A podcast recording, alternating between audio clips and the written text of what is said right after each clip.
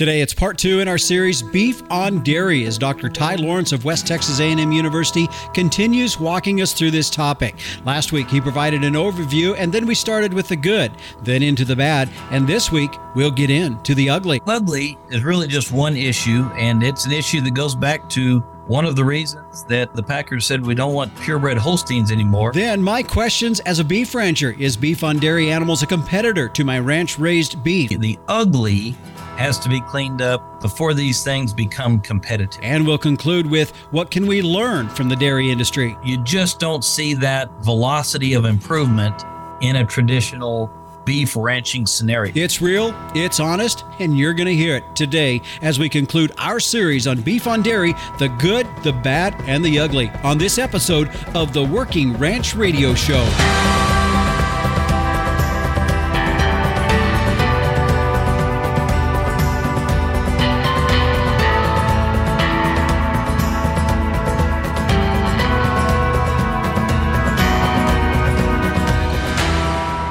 This is the Working Ranch Radio Show. I'm Justin Mills. We are glad to have you tune in and joining us here for our program today. As you heard there in the opening, we're continuing on looking at this subject of beef on dairy, and we'll be getting into that in just a moment. It was a great episode last week as we started down that road. And in fact, if you didn't have the opportunity to hear last week's show, well, I'll tell you what, I'd encourage you to go and listen to that. You can find that through our podcast website at workingranchradio.com, or you can also find it on any podcast provider site out there as well. Now, just a note here I got from Dave Voth last week letting me know that the 2024 annual meeting of the Society for Range Management is coming up. Change on the Range is this year's theme. It'll be held in Sparks, Nevada, January 28th through February 1st. There's still time to get registered. In fact, I encourage you to go to their website at rangelands.org. Not only can you see the agenda of what all is going on, but you can also get registered there. Again, the website rangelands.org 2000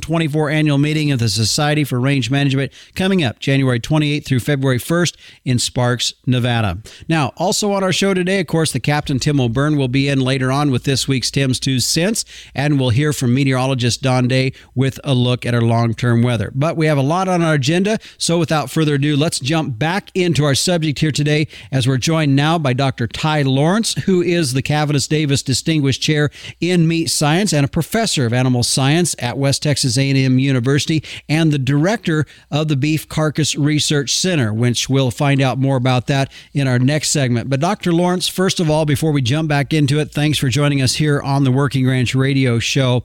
And I know as we look at this subject here today and we get into even some of the deeper concerns about beef on dairy, it's it's going to be pretty honest, going to be pretty raw in some cases, and I appreciate that as we look at this. So let's jump into it and let's talk about the things we last week. It was the good, the bad. Now we're into the ugly. So let's start there. So the, the ugly is really just one issue, and it's an issue that goes back to one of the reasons that the Packers said we don't want purebred Holsteins anymore, and that's liver abscesses. And the the liver abscess is an issue uh, primarily because it slows productivity at the at the processor level, and in some cases, productivity comes to an absolute screeching halt. So if you'll if you'll kind of follow along uh, with me just a moment, severe abscesses can cause some pretty fantastic inflammation and immune reactions within the body that can lead to the liver adhering to maybe the diaphragm, and the diaphragm maybe to the lungs, and uh, the liver also maybe in some cases to the kidneys and or the four compartment stomach. And depending on severity eh, of that adhesion, the, the packer might lose, let's say, the diaphragm in, in cutting that carcass out. So let's say, for instance, uh, this this liver that's in front of me right now was well adhered uh, between the liver and the and the diaphragm, and I cannot get it out in my allotted time as the as the gutter. So I'm going to have to stop the chain. And when I stop the chain, not only does exactly my working area stop, but the entire kill field. Mm-hmm. And so you could easily have 400 people that were productive and were doing their job now standing, waiting, wondering what why they're standing and waiting and wondering. And so, in many cases, that's because the gut table came to a stop. And and just understand that there's a, a production system, and in, in many cases, these facilities have been designed so that when one thing stops, everything stops, mm-hmm. uh, and arguably for for good safety measures. So I stopped the productivity for maybe 10 seconds, maybe 30 seconds, maybe a minute. Well, there's a couple things that happen there. Number one, we're not harvesting animals during the production time, and that time is never recaptured. So just because I stopped the animal, I stopped the chain for one animal today, and we lost 30 seconds of productivity. Well, you don't add 30 seconds to the end of the day. Those 30 mm-hmm. seconds are never regained because of that one animal. And in the in the span of, of 30 seconds of downtime, that's approximately three to four animals that you will now not harvest at the end of the day simply because of one animal earlier in the day. Mm-hmm. And that doesn't sound like a lot. But when one stop becomes 200 or 300 or 400 stops, and you realize at the end of the day, you're now not harvesting four or five or 600 cattle. And then in very severe cases, potentially even worse than that, well, now you're shorting orders. And so that's meat that didn't slaughter today. That's meat that doesn't get cut and boxed and sold to a customer. And productivity is completely different than what you had intended. Uh, I have seen instances in which a processor was down at least a thousand animals, if not more, because of severe liver abscess days. A thousand cattle that doesn't mm. get killed, doesn't get sold, that doesn't get boxed, that's a game changer. Yeah in addition to lost productivity, uh, let's go back to my example of the of the diaphragm being adhered to the liver. Well, uh, the diaphragm is fajita meat, and in the summertime in the United States, diaphragm often sells second only to tenderloin in per pound value. Hmm. Uh, it, it, would be nothing in the summertime to have a uh, you know a fifteen dollar per pound uh, fajita market. Hmm. And so in the case of that adhered diaphragm, you're not selling that at all now. So your what was a, a high value product is now not a product at all and just became meat and bone meal. And so now you're also shorting very specific orders for for fajita meat. Mm-hmm. And so those those issues culminate and they they seem pretty innocuous, you know, you and me talking on uh, on the radio, but if you're a major processor and your your normal day would be to to harvest five or 6,000 cattle. And your normal day would include five or 6,000 diaphragm that go to your customers. And all of a sudden today I only have maybe 3,000 diaphragm. Well, that's a, that's, that's a different problem mm-hmm. than that most people have. And if you were going to slaughter 5,000 cattle a day and you only got 4,500 slaughtered, that's also a different problem. Mm-hmm. And and that has bigger market consequences for the entire beef industry and and it could have been simply due to a liver abscess issue. So I'll, I'll tell you that liver abscesses are the number one phone call I get hmm. on a daily basis, either from a packer or a cattle feeder or somebody who knows it's an issue and wants to talk about it and learn more and and how do we solve this? Mm-hmm. And in a, in a nutshell, we need to solve it with timely and appropriate gut health that begins at day one of the life of that animal. Okay. So go expand on that a little bit more because that's something that's not really that's not conclusive to just the uh, dairy industry. That would be for everybody that raises a cloven hoofed animal that chews a cud. That's exactly right. So in uh, in the dairy animal, we you know we take that calf from its dam uh, very early in life, day one, and that calf gets treated from uh, maybe even minute one wholly differently than the than the ranch reared calf. And I think we would argue that it gets treated most efficiently economically rather than most appropriately in terms of, of gut health. Mm-hmm. Um, I know of, an, of, a, of a local dairy operator who provides the calf steam flaked corn as part of their diet at day two of life. Now, I, I assure you that rumen has not developed at all at, by day two, and uh, arguably probably isn't even appropriate to think about any uh, any starch of any kind for six weeks. But that's where we're at. That's what we're uh, that's what we're observing, and so the gut health of the animal is not part of the early life consideration. I'm not sure it's part of the life consideration, arguably at all in some mm. cases. Yeah. So that's what this boils down to. Yeah. Then, Dr. Lawrence, it kind of takes us into another conversation about that. And you and I were talking about a little bit before we went on air too, and, and that is the the conversation that's always revolved a little bit with the with the dairy industry, and that when we talk about animal welfare issues in agriculture, the baby calves uh, at the dairies are an issue that seems to come up. They they are. You know, the the calf ranch is uh is a unique environment.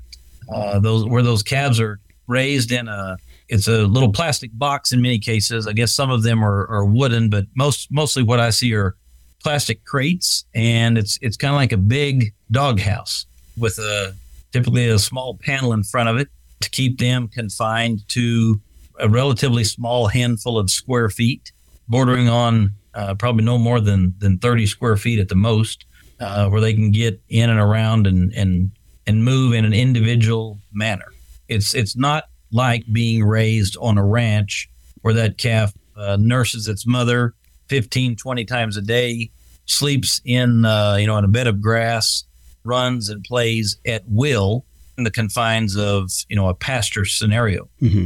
That dairy calf is given a bottle, uh, in most cases twice a day, in some cases three times a day, and in some cases it's given milk in a bucket and uh, it's fed in a manner that it would need to uh, to drink the milk like water. Mm-hmm. But regardless of, of the mechanism, in few instances is that calf allowed to milk uh, for the length of time that a ranch raised calf would be allowed to milk. And in most cases, those calves are forced off of milk and onto a concentrate diet uh, at a very, very young age. Hmm. Uh, I, I've met people that are trying to get the calves off of milk as fast as 28 days. And I hear up to about 90 days uh, being about the longest that I, that I hear of. And so I'm sure that there's multiple operations uh, somewhere in the middle uh, of those two values. Yeah. And so what I observe and what I am told is that milk is expensive and that we've got to get this calf off of milk and onto feed as fast as possible. But uh, my argument from the from the outside is we're either doing it too fast or we're not doing it appropriately, and that's leading to the gut health challenges that lead to these very high rates of liver abscesses that we see at uh, at harvest. Mm-hmm. Well, let's take a break here. When we come back, we're going to continue. Dr. Ty Lawrence with West Texas A&M University is our guest today as we're talking beef on dairy. This segment today brought to you by Diamond V, natural immune support postbiotic feed additives because your animal's health deserves a healthier approach. Find out more at diamondv.com. Stick with us. We'll be back on the Working Ranch Radio Show after this. When your goal is to help animals reach their full potential, health matters. Diamond V offers a fresh perspective on animal health, a perspective that supports gut health, strengthens immunity, and enhances performance. For those who choose to invest in keeping healthy animals healthy, feeding Diamond V makes a statement about another dimension of profit, where margins are measured by confidence in your future. To get a fresh perspective, visit diamondv.com because animal health deserves a healthier approach. Welcome back to the Working Ranch Radio Show. As we continue on our subject today, we're looking at beef on dairy. This is part two of a two part series. If you missed last week's show, episode 151, I would encourage you to go back and listen to that on any podcast provider out there. Dr. Ty Lawrence, who's the Caviness Davis Distinguished Chair in Meat Science at West Texas A&M University, also a professor of animal science there, but he is also the director of the Beef Carcass Research Center. Now, Dr. Lawrence, before we jump back into talking about our subject of beef on dairy, I wanted you to give us a little bit of a background and information about what the Beef Carcass Research Center is. So, the, the Beef Carcass Research Center is an industry service that was started by my mentor, Dr. Ted Montgomery. Uh, he, he began it as a, as a fledgling industry service for that started out actually in, in liver abscesses, partnering with uh, Elanco and IBP in the, in the mid 1970s. And he grew that into uh, a research service for the entirety of the beef industry and has grown uh, over years. I was fortunate enough to be uh, chosen to take over uh, where he left off in, uh, in 2004. And I've been running that program for the last 20 years. And so we provide research services to the beef industry in all major commercial processors across North America. Most of what we do is research data in, in the United States, but it's not uh, uncommon for uh, my team and I to be found in Canada doing the same thing as well for that industry and those producers up there. And so it might be as innocuous as uh, matching your ear tags to your carcass for EPD data. Okay. Uh, it might be uh, evaluating carcasses for salmonella or E. coli prevalence and uh, and concentration. It might be liver abscess related. Uh, somebody may have developed a new feed additive or a new growth promoting implant or a new antibiotic or in, in the industry, i.e., the, the company that developed it, the Food and Drug Administration, USDA may want to know what that does to the carcass. So uh, we provide a, a, litany of research services that uh, are within the confines of America's major beef processors. And so that uh, allows me and, and, my team the opportunity to interact with uh, the beef industry on a, on a daily basis and stay attuned to uh, industry ongoings and and the issues that uh, that surround putting beef on America and the world's plate. Okay. Well, I think for all of us, that's something we'd all like to see that continue to happen. So we appreciate the work that you're doing there with the Beef Carcass Research Center and kind of thinking probably should have had you explain that when we first started too, because I think that also gives a, a, good foundation of why you understand this particular subject the way that you do. So I appreciate that insight of talking about the Beef Carcass Research Center and the work that's being done there on behalf of the beef industry. Now, Dr. Lawrence, as we jump back into the subject of beef on dairy, and I want to go back to the very one of the very first or second segments that we were talking and that was uh, in regards to doing a beef cross on these dairy animals in the last several years, we've really seen genomics start to come into the industry, just beef industry as a whole. And I'm, when I say beef, I mean everybody. That's English bred, continental breds to dairy breeds, whatever that may be. Where are we seeing that? That's got to play a big part in this, where we can get the DNA results from our from our cows and really then match up something on the beef side of things that gets us the the carcass desire that they want. Is that what you're seeing as well? Absolutely. So one of the one of the big uh, takeaways from all of this is the success of the dairy producer in working with their genetic supplier. Uh, you know, often through semen and actually in some cases through embryos to improve the next cycle. And the the rate of change, the rate of improvement of the dairy industry is is a, something that the beef folks need to look at and and copy, follow, chase, you know, use use whatever vernacular you want to use. But uh, the beef industry can make the same type of improvement and they can make the same rate of change. They just haven't done so in most regards thus far. The dairy industry is smaller, it's it's more concentrated, you know, and, and, a, and a fewer number of larger players. And that has allowed them to accelerate the, the velocity of their improvement and that's that's a, that's a big win for beef in general. And that's something that the beef, uh, the traditional non-dairy beef population should look to uh, to improve that herd at a, at a much faster velocity, uh, just like the dairy folks have done. Yeah. And I think we're starting to see that. But I think one of the things you talked about there too is that's been really key is for the most parts, fewer players, really, you know, definitely more of a closed herd concept in some way with the dairy industry versus a, a beef industry. Uh, and that's definitely helped to see that geno- use of genomics increase quite a bit. So I want to go to the next part of this. And as a beef producer, I know a lot of folks listening to Working Ranch Radio Show, probably a majority of them are those that are we're going to call our beef producers of some sort. And I think when we hear some of this going on, we're wondering, okay, is this competition for us? Because we're starting to see like right now when our when our herd is so small and we need beefs beef in the supply chain, um, everybody's getting a, a, a, fair good price on on beef for the most part. But what happens when the cycle changes a little bit? Is this going to be a competitive product for us as beef producers?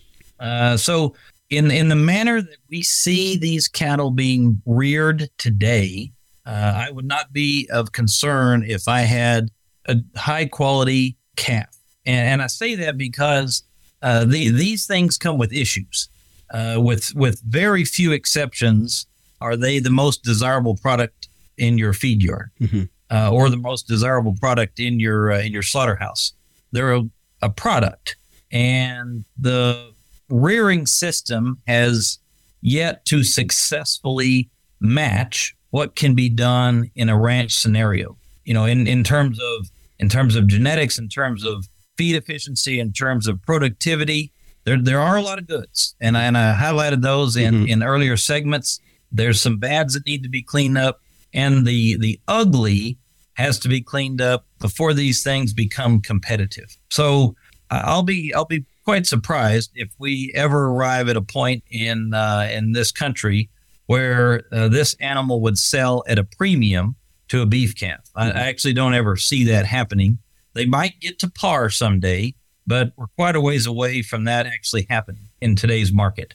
I just don't see the the level of value in that animal to get there. Yeah. Now, what they might really compete well with, and maybe uh, be at a premium to, would be a an animal that we would call Category B. That may be an an animal that is of uh, Mexican origin.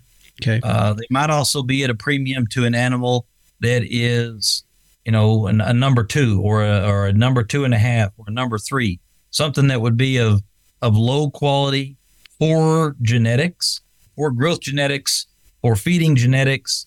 I, I don't want to disparage any particular part of the country, but there's a lot of producers that uh, you know they turn a bull out year round and they get calves and they don't castrate them and they don't vaccinate them and they don't wean them mm-hmm. until they take them to the auction market uh, you know, the day of sale. Yeah. Those animals, you know, they probably will be at a discount to a good quality dairy reared animal. So yeah. I'm sure there are pockets of cattle that are actually selling at a discount to these good dairy crossbreds today. But as a, as a rule, that's highly unlikely across the country and certainly will likely never happen for some high quality good stock. Yeah. And I know we talked about this at the break, you and I, when we were off air, and, and, and, we don't necessarily go into too much detail, but one of the things you had said, because of we would not necessarily see the beef on dairy animal be a competitive product to our higher quality beef beef calves because of the rearing comes back to some element of that. Do you think there would be any value at some point that the dairies would change that out, or is that just it's just not real feasible for them? So I, the value, I, I believe, is there. They just haven't put forth an effort to try something novel and different. The dairy is, you know, quite accustomed to removing that calf from day one and treating it completely different than a, than a ranch reared calf. And I I see subtle versions of of people trying things but I don't see anything meaningful. Mm-hmm. The gut health aspect of their early life is so important. And I don't see any change, any seed change that makes a meaningful move of the needle thus far that would get that calf to an equal situation to a ranch reared calf. So previously I asked about genomics. Let's go a different element of that, still staying with some very scientific elements that are part of breeding. What about are these any of these guys looking in, at embryo type elements, uh, you know, where they're getting 100% uh, beef animal out of that. Of course, it's not going to change the rearing element. If that doesn't change, then we're still back to maybe the ground floor on some of this. But is there any embryo work in this where they're putting 100% beef embryos in these animals? Absolutely, there are there are pockets of these of these animals where the uh, the, the calf is you know maybe purebred Angus or purebred you know something else uh, so that that does occur. It's very very small in the in the total uh, scope and volume of things. You know, one of the things that we really haven't talked about is the inefficiencies of the dairy herd in conception. Uh, oh yeah. You know, let's say if we had a a, a beef calf, be, a beef cow, pardon me, and we were going to AI a, a herd of beef cows. Well, you know, 55 to 60 percent uh, conception rate wouldn't be unheard of. Hmm. Well, if we move that same system to uh, to dairy, uh, you're probably talking 30 to 35 percent conception rate from the same technician, the same setup, and so there's just a, a sea change in conception efficiency as you move to the dairy world, and it's much worse, not much better. Yeah. So you would you would have the same values yet lower percentages with embryo transfer. And so you, now you made a, a high value embryo and you get a calf out of it, you know, less than 30% of the time. Yeah. Well, you're probably doing that for uh, breeding and genetic selection purposes. You're probably not doing that for food production. Mhm. Uh, at some point, those higher dollar embryos just don't pencil out uh, if you're trying to make, uh, you know, beef for society. Yeah. So it, it, yes, it does occur, and it's in it's in quite small percentages of the overall population. Yeah. And so that's one of the big improvements that the dairy industry needs to look to improve on is uh, is their is fertility and conception rates, Yeah. and uh, they're a long way behind uh, beef cattle in Yeah. that realm. Well, we're going to take another break here. We have one more segment. Dr. Ty Lawrence is my guest today. We're talking beef on dairy. Boy, I'll tell you what, we've covered an awful lot. When we come back, we're going to wrap up this conversation about what are some of the things that we as beef producers could learn from what the dairy industry is doing. We'll take a look at that when we return here on the Working Ranch Radio Show. This segment brought to you by the American Gelbvieh Association. Make your crossbreeding count with Gelbvieh and Balancer Genetics. Find out more at gelbvieh.org. We'll be back after this. Capitalize on crossbreeding with Gelbvieh and Balancer bulls. Raise replacement females with added fertility, increased longevity, and greater productivity. Gelbvieh and Balancer influenced females wean more pounds of calf per cow exposed. In the feed yard, Balancer influenced cattle offer increased performance, improved feed efficiency, and have excellent carcass merit. Balancers add the pounds, make the grade, and deliver the value. Make your crossbreeding count with Gelbvieh and Balancer Genetics. And welcome back to the Working Ranch Radio Show. You know, in our industry today, we've got a lot of choices when it comes to supplements, but with new generation supplements, it's not just another tub. No, they've been doing this for 27 years as they started back in 1997 to be a research focused supplement manufacturer. Now, you might know new generation supplement products by the name of SmartLick, Feed in a Drum, or Megalick. They're proven products with extensive university research with over 70 unique formulas because they know the supplement needs from one part of the country are different than the other part. And of course, it's also about performance. New generation supplements have the essential vitamins and minerals needed that enhance the reproductive performance and forage utilization of your herd. And at the end of the day, it's about their people. They know the forages, the challenges, and how they can help you with the products that they have with over 2,000 dealers all across the United States and Canada. New generation supplements, research driven, field proven supplement solutions. Find out more at newgensupplements.com. Well, as we continue now and we wrap up our discussion here today, Dr. Ty Lawrence is our guest from West Texas A&M University. What are some things that we as beef producers could maybe learn from what the dairy industry is doing? And I'm just going to throw it out to as a question like that and have you answer it. Sure. So uh, one of the positives, I'll, I'll go back to the the earlier segments, is that uh, that agent source verification opportunity.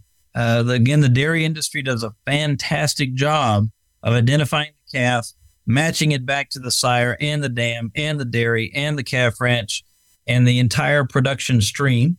And that's a lesson that the the beef industry can take note of. The I'll say the non dairy beef industry uh, and figure out how to do that in a manner that improves the the operation at home, the the producer, and improves value all the way to a consumer. Mhm. And I don't think we need to wait on the government to tell us to do it. Figure out how to do it in a voluntary, grassroots, home manner, and uh, figure out how to add value to your individual operations. Mm-hmm. Yeah, and I think the traceability was something that I know is has some controversy in our industry. I think some the real concern is whether it's mandated from the government or not. Uh, we do see a lot of folks entering into beef branded programs, which is some element of some traceability in that. So I think for for the beef industry as a whole to have that into consideration would be some value. What else do you see that the dairy industry has done that would be valuable for the beef producers? The, the other the other big win in in their world is the rate of improvement. Uh, so okay. the, the again those large dairy operations have the ability to reach across uh, you know across the aisle so to speak into our beef sires and they can improve their production system by grabbing our uh, fantastic beef sires and pay, you know making a, a crossbred calf that is at the at the genetic cusp of improvement and you just don't see that velocity of improvement in a traditional beef ranching scenario mm-hmm. and so that's another that's another thing that the beef ranch community needs to look at and say hey uh, i might actually be falling behind dairy producers who are making rates of improvement and and this is typically in a terminal scenario. Yeah, you know, rates of improvement in quality, rates of improvement in growth, rates of improvement in you know maybe non-maternal outcomes at a much faster rate than many beef producers are making. Mm-hmm. And so, you know, they're at risk of falling behind if they don't uh, make those same improvements in that terminal animal. Do you think, though, uh, Dr. Lawrence, that could be a little bit of our Achilles tendon in the beef side of this, the non uh, non dairy beef side of the industry a bit? You talked about, as we were saying, as I had asked you in the previous segment, do you think that any of these dairies will change in the in the way that they're starting these calves in the rearing of these calves? You said, well, you know, there's so much tradition, and this is how they do that. And I I wonder that in that thinking along those same lines because for non-dairy beef producers like myself there's just so many of us and and we all kind of have our own idea of what we think we want that i mean i can make some changes in my herd but as a as if we put all of our cows together in one herd we're really slow to make that change. It's kind of our achilles tendon a bit. In, in a manner it is yes. And I, I would likewise say that the, the dairy industry has two achilles tendons. One is the extremely poor uh, conception rate that we observe in, in dairy animals. The second is the rearing of that calf. You know, and, and i have not used the word byproduct thus far in, in this uh, in this mm-hmm. program, but even with the value of a crossbred calf, few people would argue that the dairy treats it as anything other than a byproduct. Yeah. Uh, those animals are not cared for in a manner, even a approximately equivalent to a ranch reared calf. The care is different, obviously, because it's it's a human and not not a beef dam. Mm-hmm. But the life of that animal is wholly different, and its gut health, as I've mentioned previously, is wholly different. And so that leads to many of the problems that we see at the end of that animal's life at their harvest. Mm-hmm. And without a without a sea change in the rearing of those calves, the dairy beef world, be it purebred or crossbred, well, will have a tough time catching up to the desired end product of a, of a beef calf. Yeah. Well, Dr. Lawrence, uh, we've covered an awful lot in these two episodes. Last week, as we looked at part one of this, part two this week, looking at the subject of beef on dairy, we've covered a lot of things. And before we go, I just want to give you some final comments as we wrap up our conversation. I invite the beef community to constantly be on the lookout for something that adds value to their individual operation. You know, it, it might be as simple as changing the hair coat color of, of your sire. Mm-hmm. It might be as simple as marketing your calves uh, to a consistent downstream customer year after year after year, rather than just the market at will and, and who buys them buys them. Mm-hmm. So don't be a traditionalist in every sense of the word because sticking to tradition can sometimes leave you wanting opportunity that may never appear. And so, you know, you every once in a while you may have to go out and, and make your opportunity uh, in this industry. Yeah. Well, Dr. Lawrence, I appreciate you coming in here and just tell you for myself, very educational. It was a, a, segment of our industry I was not real familiar with and really looked at it with some concern and, you know, kind of like a border collie dog looks at you with his head tilted, uh, kind of wondering whether this was a good or a bad thing. I know one of the elements that I also continue to hear is that some people have said it's a it's a good thing because it's putting better beef in our system so that the consumer is getting a better experience. That's something I've heard as well. Absolutely, and uh, we'll we'll continue to make more and higher quality products year over year, decade over decade, as we continue to make improvements in the entirety of our beef industry, uh, not one particular segment over the other. You bet. Well, Dr. Lawrence, I, you gave us more time than what I'd asked for. I appreciate you joining us here today on the Working Ranch Radio Show. My pleasure. And again, Dr. Ty Lawrence is with West Texas A&M University and the director of the Beef Carcass Research Center. If you'd like to find out more information about the Beef Carcass Research Center, you can just search in your browser Beef Carcass Research Center and you'll get right to the website there with more information about that. Now, one final note, and I wanted to bring this up, and I don't know if you caught it, but it was just something that he said in the very last part of his comments there, and I wrote it down. It said he said this: "Don't be a traditionalist because sticking to tradition can sometimes leave you wanting opportunity that may never appear. Thought that was interesting. I want you to think about that as we head into our next break. We'll be back on the Working Ranch Radio Show after this.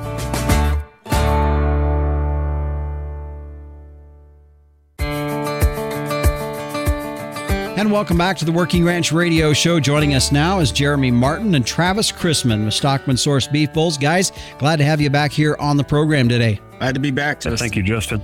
Well, all of us are just kind of sitting, probably taking a little bit of reprieve. It's been awfully cold here, and uh, we're enjoying maybe a chance to get in out of the out of the cold. But nevertheless, uh, you guys have your bull sale coming up on the third of February. Before we get into that, though, let's talk a little bit. This is the time of the year where a lot of guys are out shopping for bulls, looking for genetics. There's just a lot of things we can be looking at, and I know one of the things as we come out of this cold temperature and we're in in the middle of this, it really does reflect back. And I know as is uh, Jeremy and Travis as we were talking before we went on air. I know Travis, one of the things you'd mentioned is it just does cause you to kind of maybe sit back a little bit and think about, boy, we really need to be looking at bulls and genetics that are quite functional in the environments that they're going to be raised in, huh?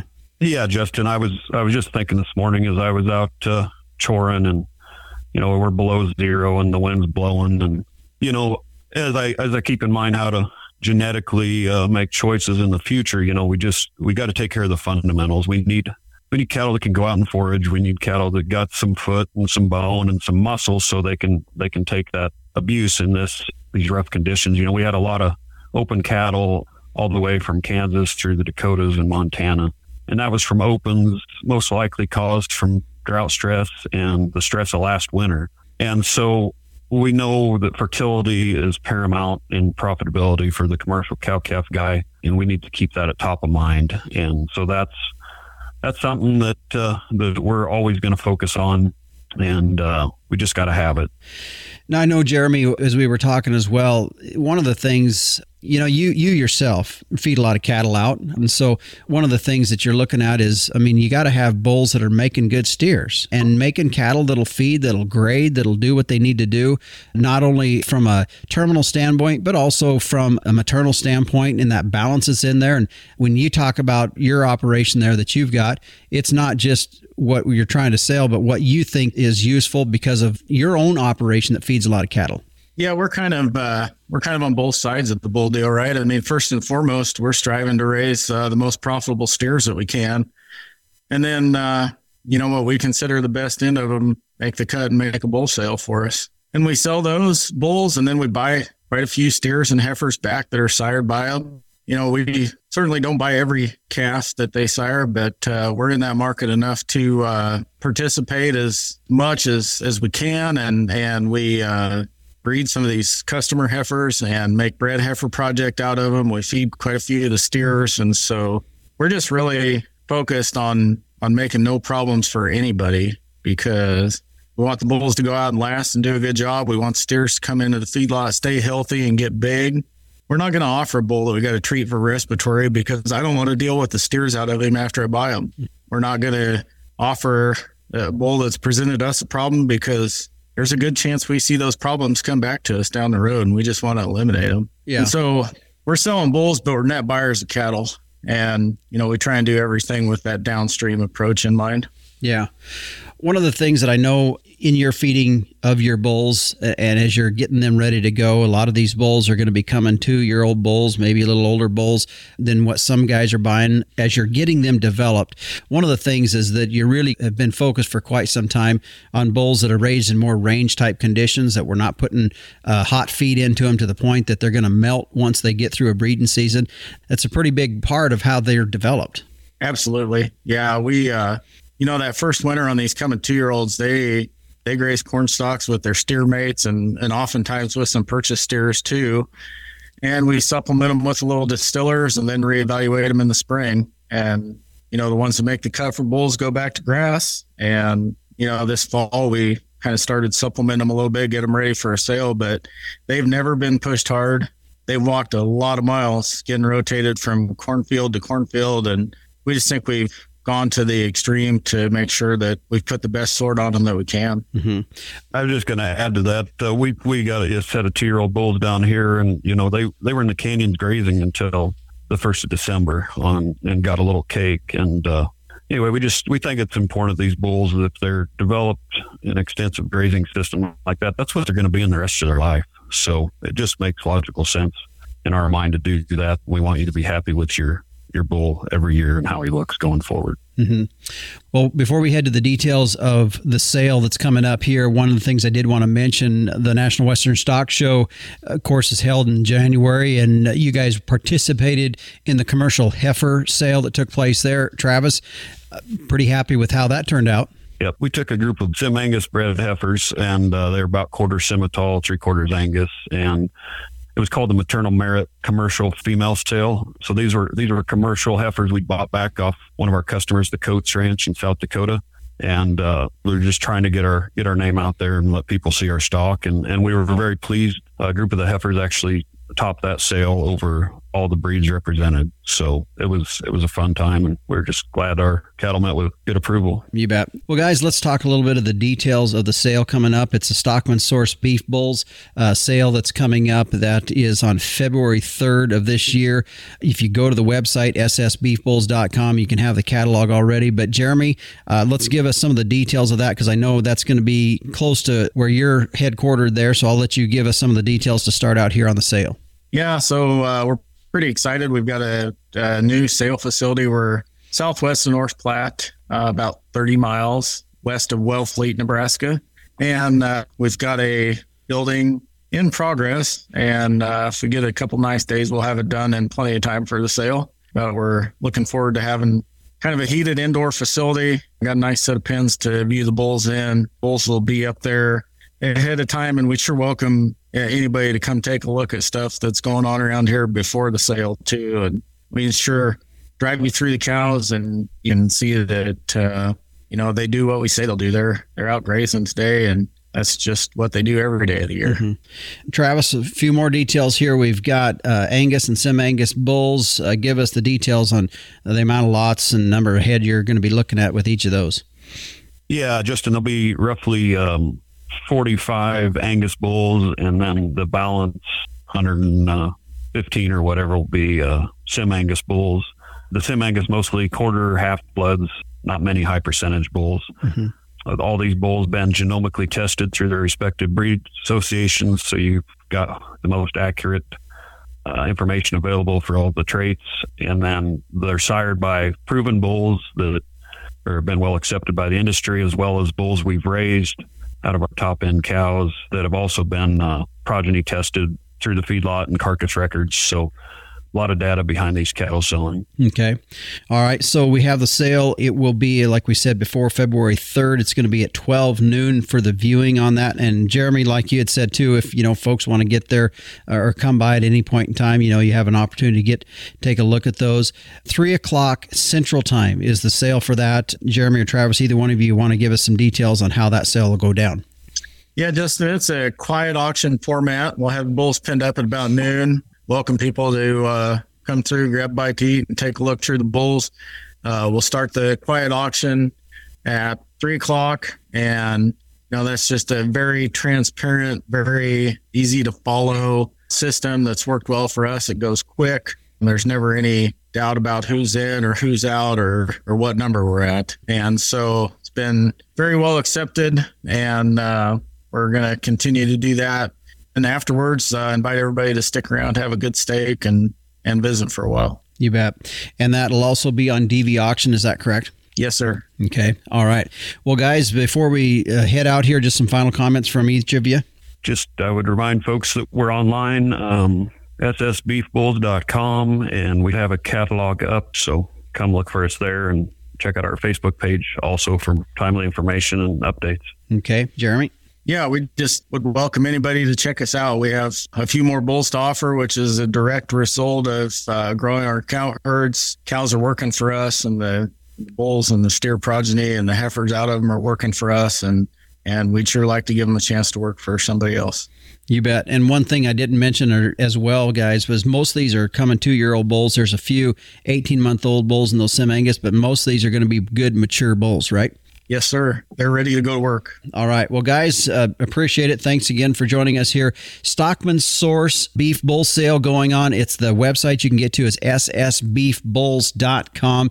That is where you can go and find all the information. The videos coming along. Their catalog is already online. You can find them there. And again, that website, ssbeefbulls.com. Guys, thanks for joining us here on the Working Ranch Radio Show. Thank you. Take care. Yep. Thanks, Justin. You bet. And again, that was Jeremy Martin, Travis Chrisman with Stockman Source Beef Bulls joining us here today. A joint venture between their family operations, Jeremy and his wife Gail on the Broken Bar M Ranch, and Travis and his family on the Chrisman family cattle. Their sale coming up on February 3rd. They'll start the viewing at 12 noon Central Time, and they'll drop the gavel at 3 p.m. Central Time. That can also be viewed on DV Auction. We'll be back on the Working Ranch Radio Show after this.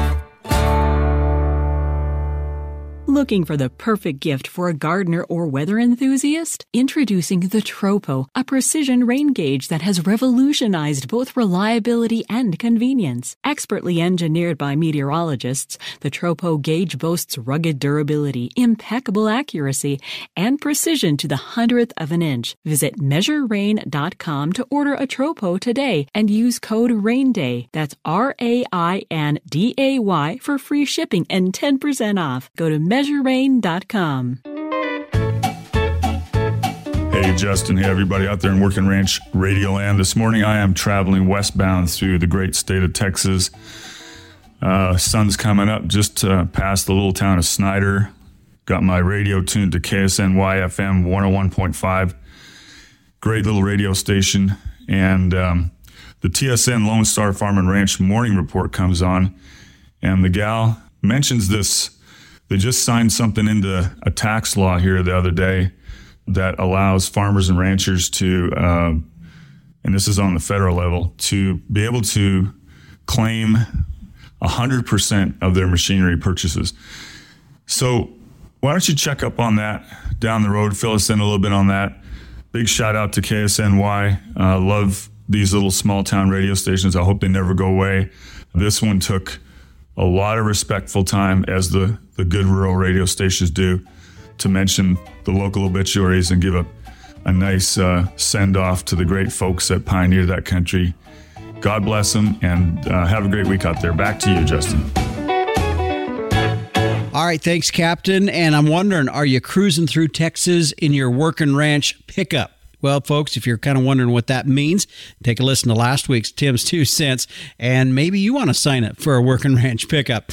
Well, let's check in now with meteorologist Don Day as we take a look at our long term weather. And Don, I think for a lot of us, it's kind of like a big breath and just kind of uh, maybe some relief that we're seeing ahead of this extreme cold weather that we all experienced across the country. Before we get into that, I know one of the things that these storms have been bringing is much needed snow yeah, the, the this recent spell of uh, Arctic weather has brought not only significant snow to the low elevations, but there were some areas that really got a big boost in the snowpack. Not everybody, though.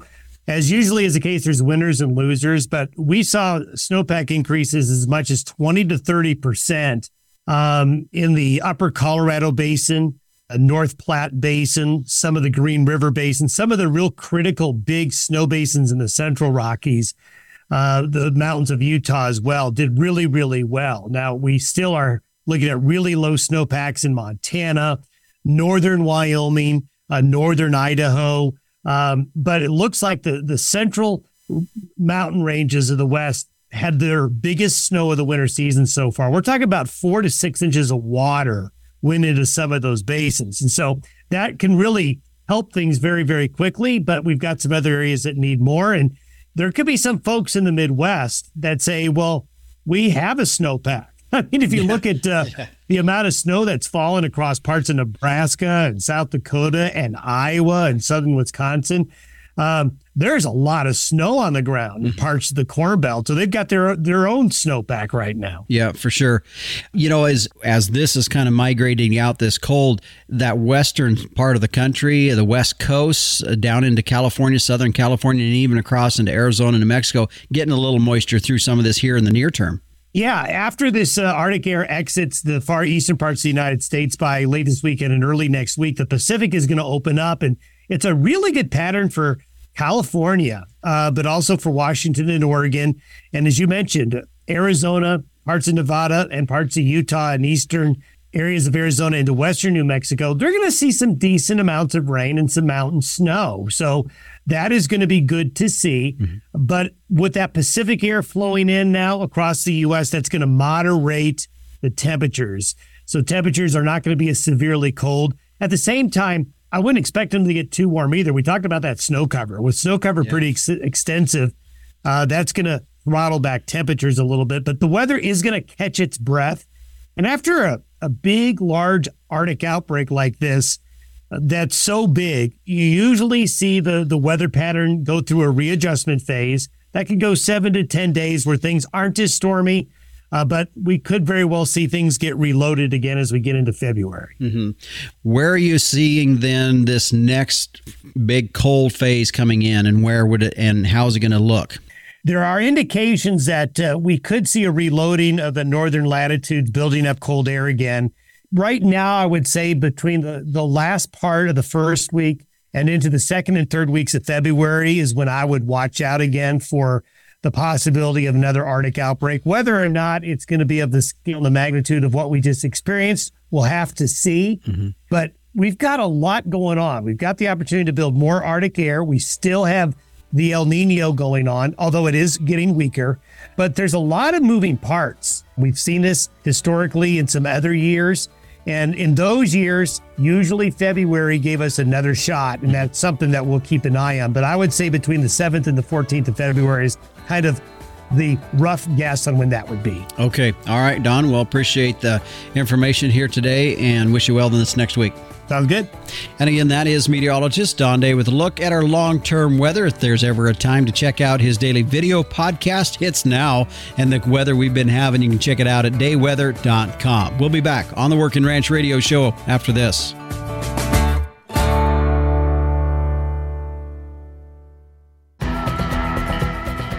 The January February issue of Working Ranch Magazine is out. And by the way, if you don't have a subscription, it's pretty easy to get started. You can go to workingranchmag.com and get your subscription started. By the way, if you are in the market of buying bulls this year, this is kind of the one stop shop where you can find a lot of the different contact information of the bull sales going on all across the country. Take a look in the latest issue of Working Ranch Magazine. Now, if you do like to get a hold of me, maybe you have comments, questions, ideas for a show, or even concerns I'll take those too. You can send me an email at justin.workingranch at gmail.com. The Working Ranch Radio Show is a production of Working Ranch Magazine, branded number one by America's Ranchers. I'm Justin Mills, and until next time, keep your chin down and your mind in the middle. So long.